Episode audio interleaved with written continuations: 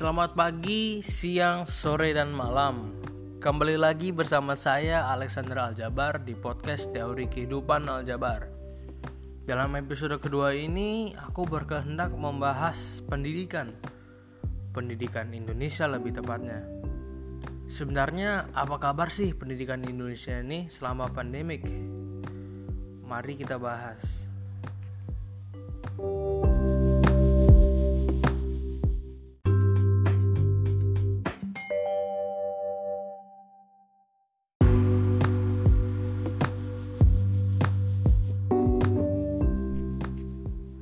Dalam episode ini ada beberapa hal yang ingin dibahas. Dan yang pertama dan sejujurnya jelas apa yang ingin kubahas yaitu kuliah online. Mungkin kalian ada yang tidak tahu, namun aku adalah seorang mahasiswa jurusan pendidikan bahasa Inggris FIB Universitas Brawijaya. Selama ini seluruh jenis perkuliahan di UB dijadikan kuliah online secara kuliah online ini.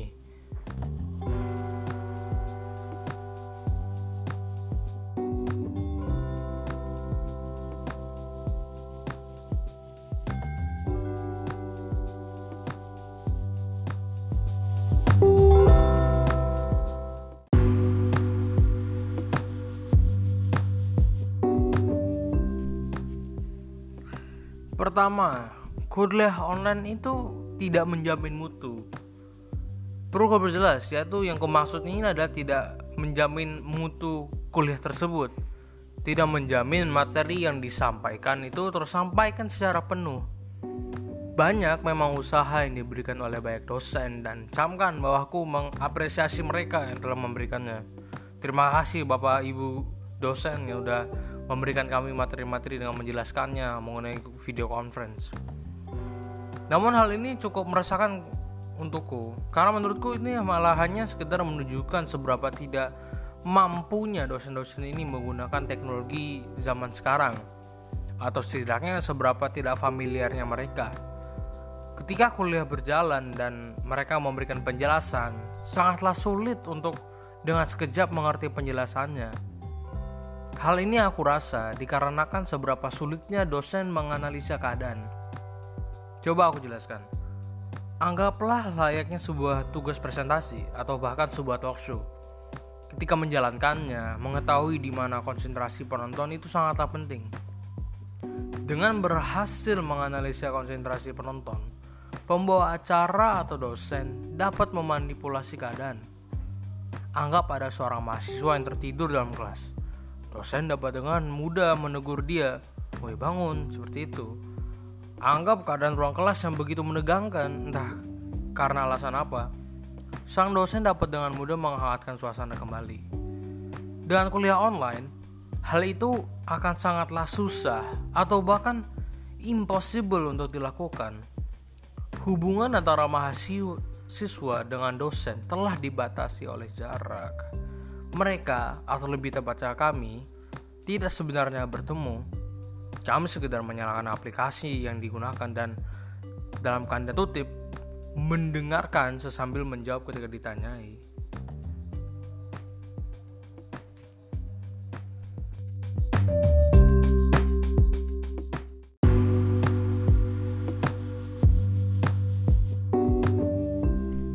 Dan selanjutnya aku juga ingin membahas kasus-kasus yang extraordinary ini, kasus-kasus yang kuanggap luar biasa luar biasa anehnya maksudku.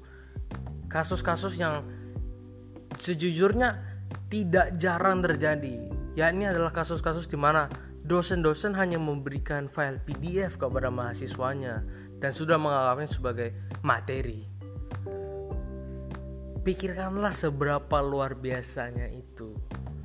Seberapa sulitnya orang-orang ini merintangi banyak kontender untuk memasuki perguruan tinggi, membayar mahal-mahal untuk mendapatkan pendidikan tertinggi negeri Indonesia. Lalu apa yang mereka dapatkan? Sekedar ebook. Pikirkanlah seberapa luar biasanya itu. Karena kalau dipikir-pikir, aku bisa mendapatkan info yang sama di internet secara gratis. atau ke Gramedia dan bayar 200 ribu untuk mendapatkan materi yang sama dan selesai gitu loh. Ini tuh hal yang sangat luar biasa buat aku dan begitu aneh karena hasilnya adalah ya kami makin tidak paham aja tentang materi itu karena kami tidak mendapatkan penjelasan. PDF itu tidak menjelaskan uh, keseluruhan materinya. Benar memang diberikan artikel-artikel dan lain-lainnya tapi ya kami tetap kesulitan untuk memahaminya.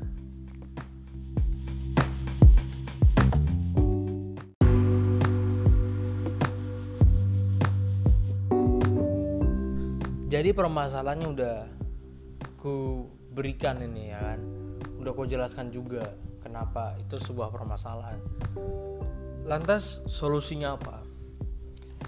Jadi tadi yang mengenai video conference itu Kurasa yang bermasalah tadi karena sulitnya dosen untuk mengetahui konsentrasi mahasiswa ini di mana. Pada dasarnya mahasiswa ini tidak tahu kehadirannya gitu kan.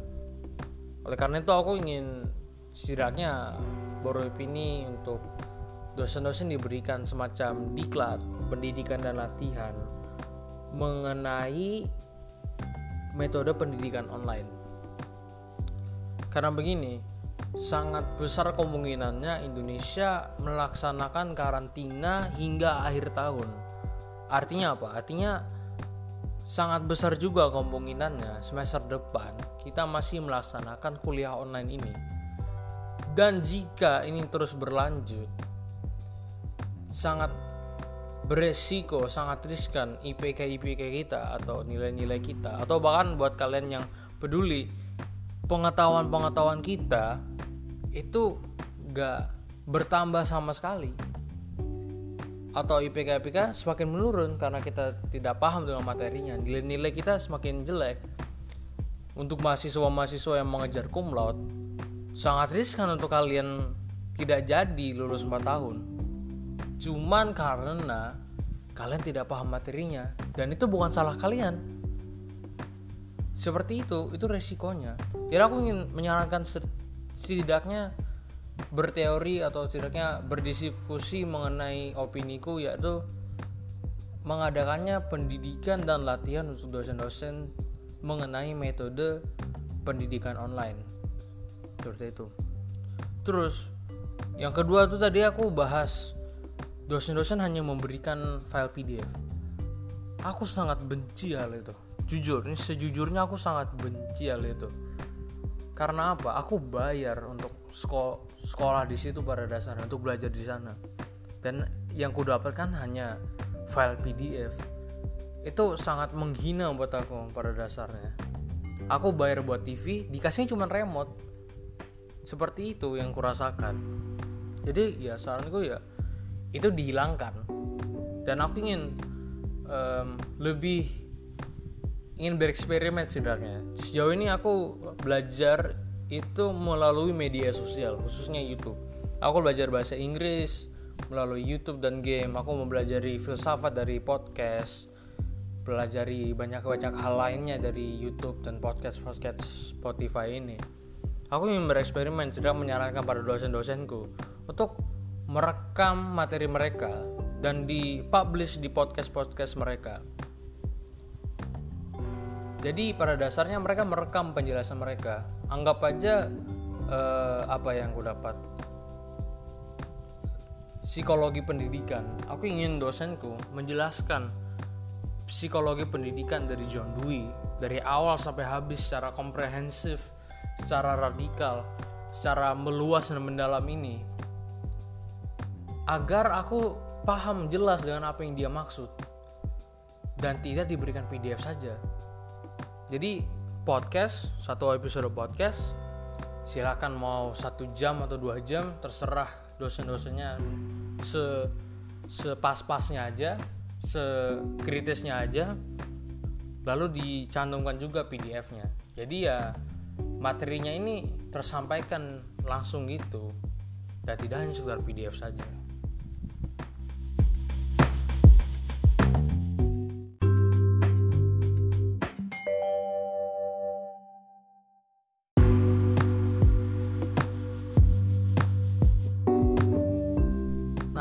selanjutnya. Tahu nggak sih sebenarnya nggak cuman kita mahasiswa aja yang mengalami dampaknya pendidikan dari rumah ini pendidikan daring online ini entah namanya apa deh. Adik-adik kita juga adik-adik kita yang dari PAUD TK SD SMP SMA juga mendapatkannya. Dengan yang dinamakan sama Menteri Pendidikan Budaya Nadiem Makarim kebijakannya yakni belajar dari rumah. Nah, di sini agak seru nih. Aku nggak bisa komen mengenai ya apa yang didapatkan SMP, SMA, PAUD, ya. Aku cuma bisa komen tentang apa yang terjadi aja ya. yakni kepada adik sepupuku. Jadi dia oh, kelas 2 SD kalau aku nggak salah. Jadi kelas 2 SD itu menjalani kebijakan ini belajar dari rumah pilih tadi Makarim. Nah ceritanya tuh suatu hari aku ke rumahnya dia karena aku ada kebutuhan sama bapak mamanya ya kan? Sampai aku di sana dia udah lagi duduk tuh. Duduk di depan TV tangan kanan pensil tangan kiri buku udah siap nulis. Ya kan? Terus aku penasaran kan aku nih sama bapaknya om itu dia ngapain ya kan? Oh itu dia lagi belajar ya kan? Belajar apa kok nonton TV gitu ya kan? Terus cerita oh tuh kebijakan Nadiem Makarim yang ini belajar dari rumah. Dia nggak ngomong gitu sih tapi maksudnya nanti kemudian ya aku tahunya seperti itu jadi aku penasaran kan ya sudah aku ikut nonton sama adik sepupu ini. Nonton kita wih ternyata lumayan interesting gitu loh. Jadi acaranya tuh semacam animasi gitu. Terus nanti pada akhir acara ada pertanyaan-pertanyaan nanti si bocahnya ini ngejawab terus kirim ke gurunya. Jadi kayak gitulah setidaknya kan. Nah di situ aku no problem. Aku kemarin agak kritik sedikit kalau itu kurasa sedikit susah karena baiknya tugas-tugasnya di depan sebelum sebelum animasi sebelum acara tersebut. Jadi bocah-bocahnya udah tahu oh aku harus nyari jawaban untuk ini ini ini ini seperti itu. Terus mereka cari terus mereka jawab. Sedangkan kalau di belakang mereka harus merhatiin semua dan mereka harus hafal semua semua detail-detail yang ada. Terus belakangnya baru dijawab. Kan susah ya buat ngingatnya tapi uh, itu kurasa menurut John Piaget udah cukup baik sih karena perkembangan kognitif. Nah, tapi ini yang ku permasalahkan di sini. Beberapa hari kemudian adik sepupuku ini mampir ke rumah pagi-pagi dan dia langsung ke depan TV, nyalain TV sampai kayak tadi tangan kiri udah siap buku, tangan kanan pensil. Terus dia langsung ngerjain. Oke, tapi kali ini TV-nya nggak nyala. Aku kira pertama dia mau ngerjakan kebijak, uh, kebijakan itu lagi yang Nadiem Makarim tuh belajar dari rumah. Ternyata enggak. Ternyata dia lagi ngerjain tugas atau yang dinamakan ulangan ujian ini ya kan? Terus dia sayangnya di situ kesulitan mengerjakan. Dia bingung gorok-gorok kepala ya kan?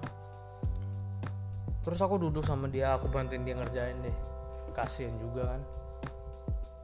Terus ternyata ini yang agak meresahkan pada aku nggak tahu ujiannya tuh yang yang ngasih ujian tersebut tuh gurunya dia. Dan bukan dari kebijakan ini. Nggak maksudnya nggak mengikuti kebijakan ini. Aku nggak tahu apakah kebijakan Nadiem Makarim ini ada ujian atau tidak.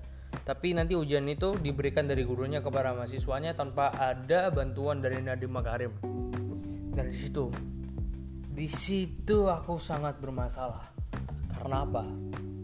Baru saja itu melanggar khotbah guru besar Arthur North Whitehead.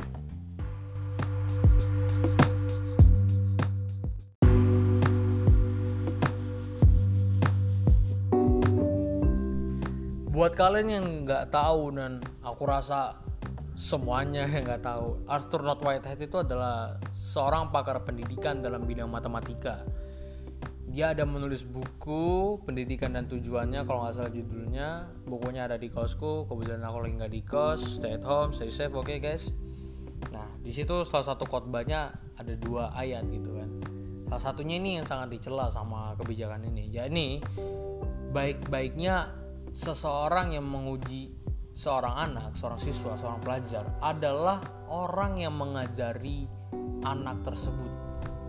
Oke, paham? Jadi orang yang boleh menguji seorang anak itu adalah gurunya sendiri, nggak boleh yang lain. Jadi misalkan yang ngajarin eh, anak ini matematika bapak, bapaknya dia, maka kakeknya nggak boleh ikut campur buat nguji dia. Bapaknya ngajarinnya dia satu tambah satu sama dengan dua kakeknya nggak boleh tiba-tiba datang satu kali empat berapa dek? ya karena apa? Karena yang menguji ini tidak tahu apa yang udah dia udah diajari apa yang udah dipelajari oleh dia. Itu kan? Itu inti dari uh, khotbah ayat keduanya Arthur Not Whitehead. Nah ini yang kupermasalahkan. Sang guru gurunya adikku ini bukanlah gurunya dia selama kebijakan ini ada jadi selama yang kebijakan ini ada siapa sih yang yang ngajarin dia? Kebijakan Nadiem Makarim. Nadiem Makarim dan kebijakannya ini adalah yang menjadi guru untuk adik sepupu ini. Bukan guru-gurunya dia di sekolah. Namun saat waktunya untuk ulangan untuk pengujian yang menguji dia bukanlah Nadiem Makarim, bukanlah kebijakannya, namun adalah gurunya. Jadi kita punya dua instan yang berbeda. Dan itu udah salah banget. Karena apa? Karena gurunya dia di sekolah bukanlah guru yang mengajari dia. Dan itu udah salah banget. Karena apa? Karena gurunya di sekolah tidak tahu apa yang udah dia pelajarin. Tidak tahu apakah hal-hal yang dia pelajarin ini sudah mudeng dia udah mudeng belum udah paham belum nggak tahu dan ketika diuji ketika nilai yang jelek ya sudah jelek. Karena apa? Dia nggak paham sudah. Jelas satu tambah satu dua. Udah konservatif banget itu. Dia nggak paham nilai yang jelek ya sudah. Kita nggak bisa apa-apa. Padahal apa? Bisa dikatakan bahwa salahnya kebijakan ini dan gurunya juga. Alhasil si bocah ini nggak paham sama materi nggak paham materi hasilnya nilai jelek. Seperti itu. Dan sangat disayangkan karena Andi Popong ini sangat ingin belajar. Namun dia kasihannya karena yang diuji itu bukanlah materi yang ada di acara TV tersebut. Dia nggak paham. Alhasil apa? Nilai dia kemungkinan besar jelek. Semisalnya kemarin aku nggak bantu dia untungnya aku bantu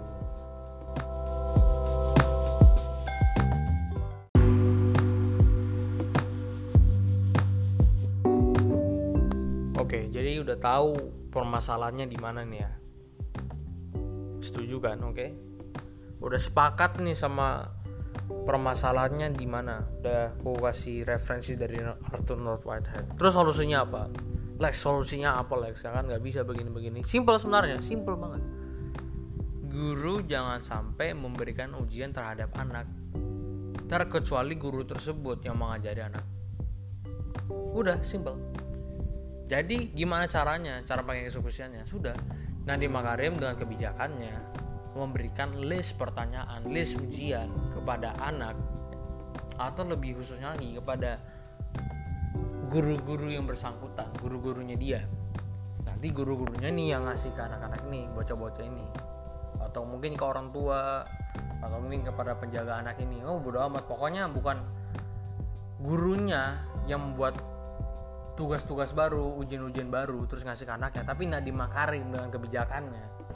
Dengan begitu, maka ketika anak mendapatkan sebuah soal, aku yakin dia bisa menjawab. Karena apa?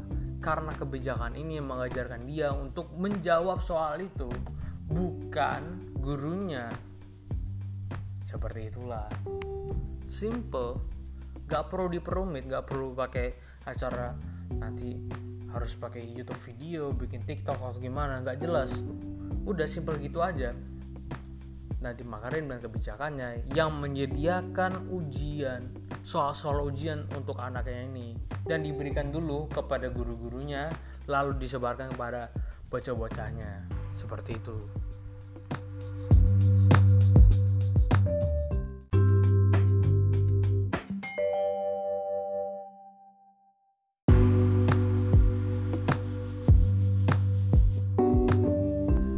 Oke pendengar sudah hampir menuju penghujung episode ini. Sebelum aku tutup aku ingin mengatakan sedikit saja Selamat Hari Pendidikan Nasional. Oke. Dan sebenarnya sebelum episode ini Ada sebuah episode bonus. Isinya adalah aku dan kawan-kawanku Membahas mengenai pendidikan Indonesia. Mengenai pendidikan Indonesia yang online ini selama pandemik bagaimana nasibnya seperti itulah. Jika kalian berkenan silahkan sekali kalian mendengarkan podcastnya. Ada di Spotify ada di Anchor.fm nanti aku ada link-linknya. Ya sepertinya itu saja. Terima kasih telah mendengarkan. Stay safe stay at home and goodbye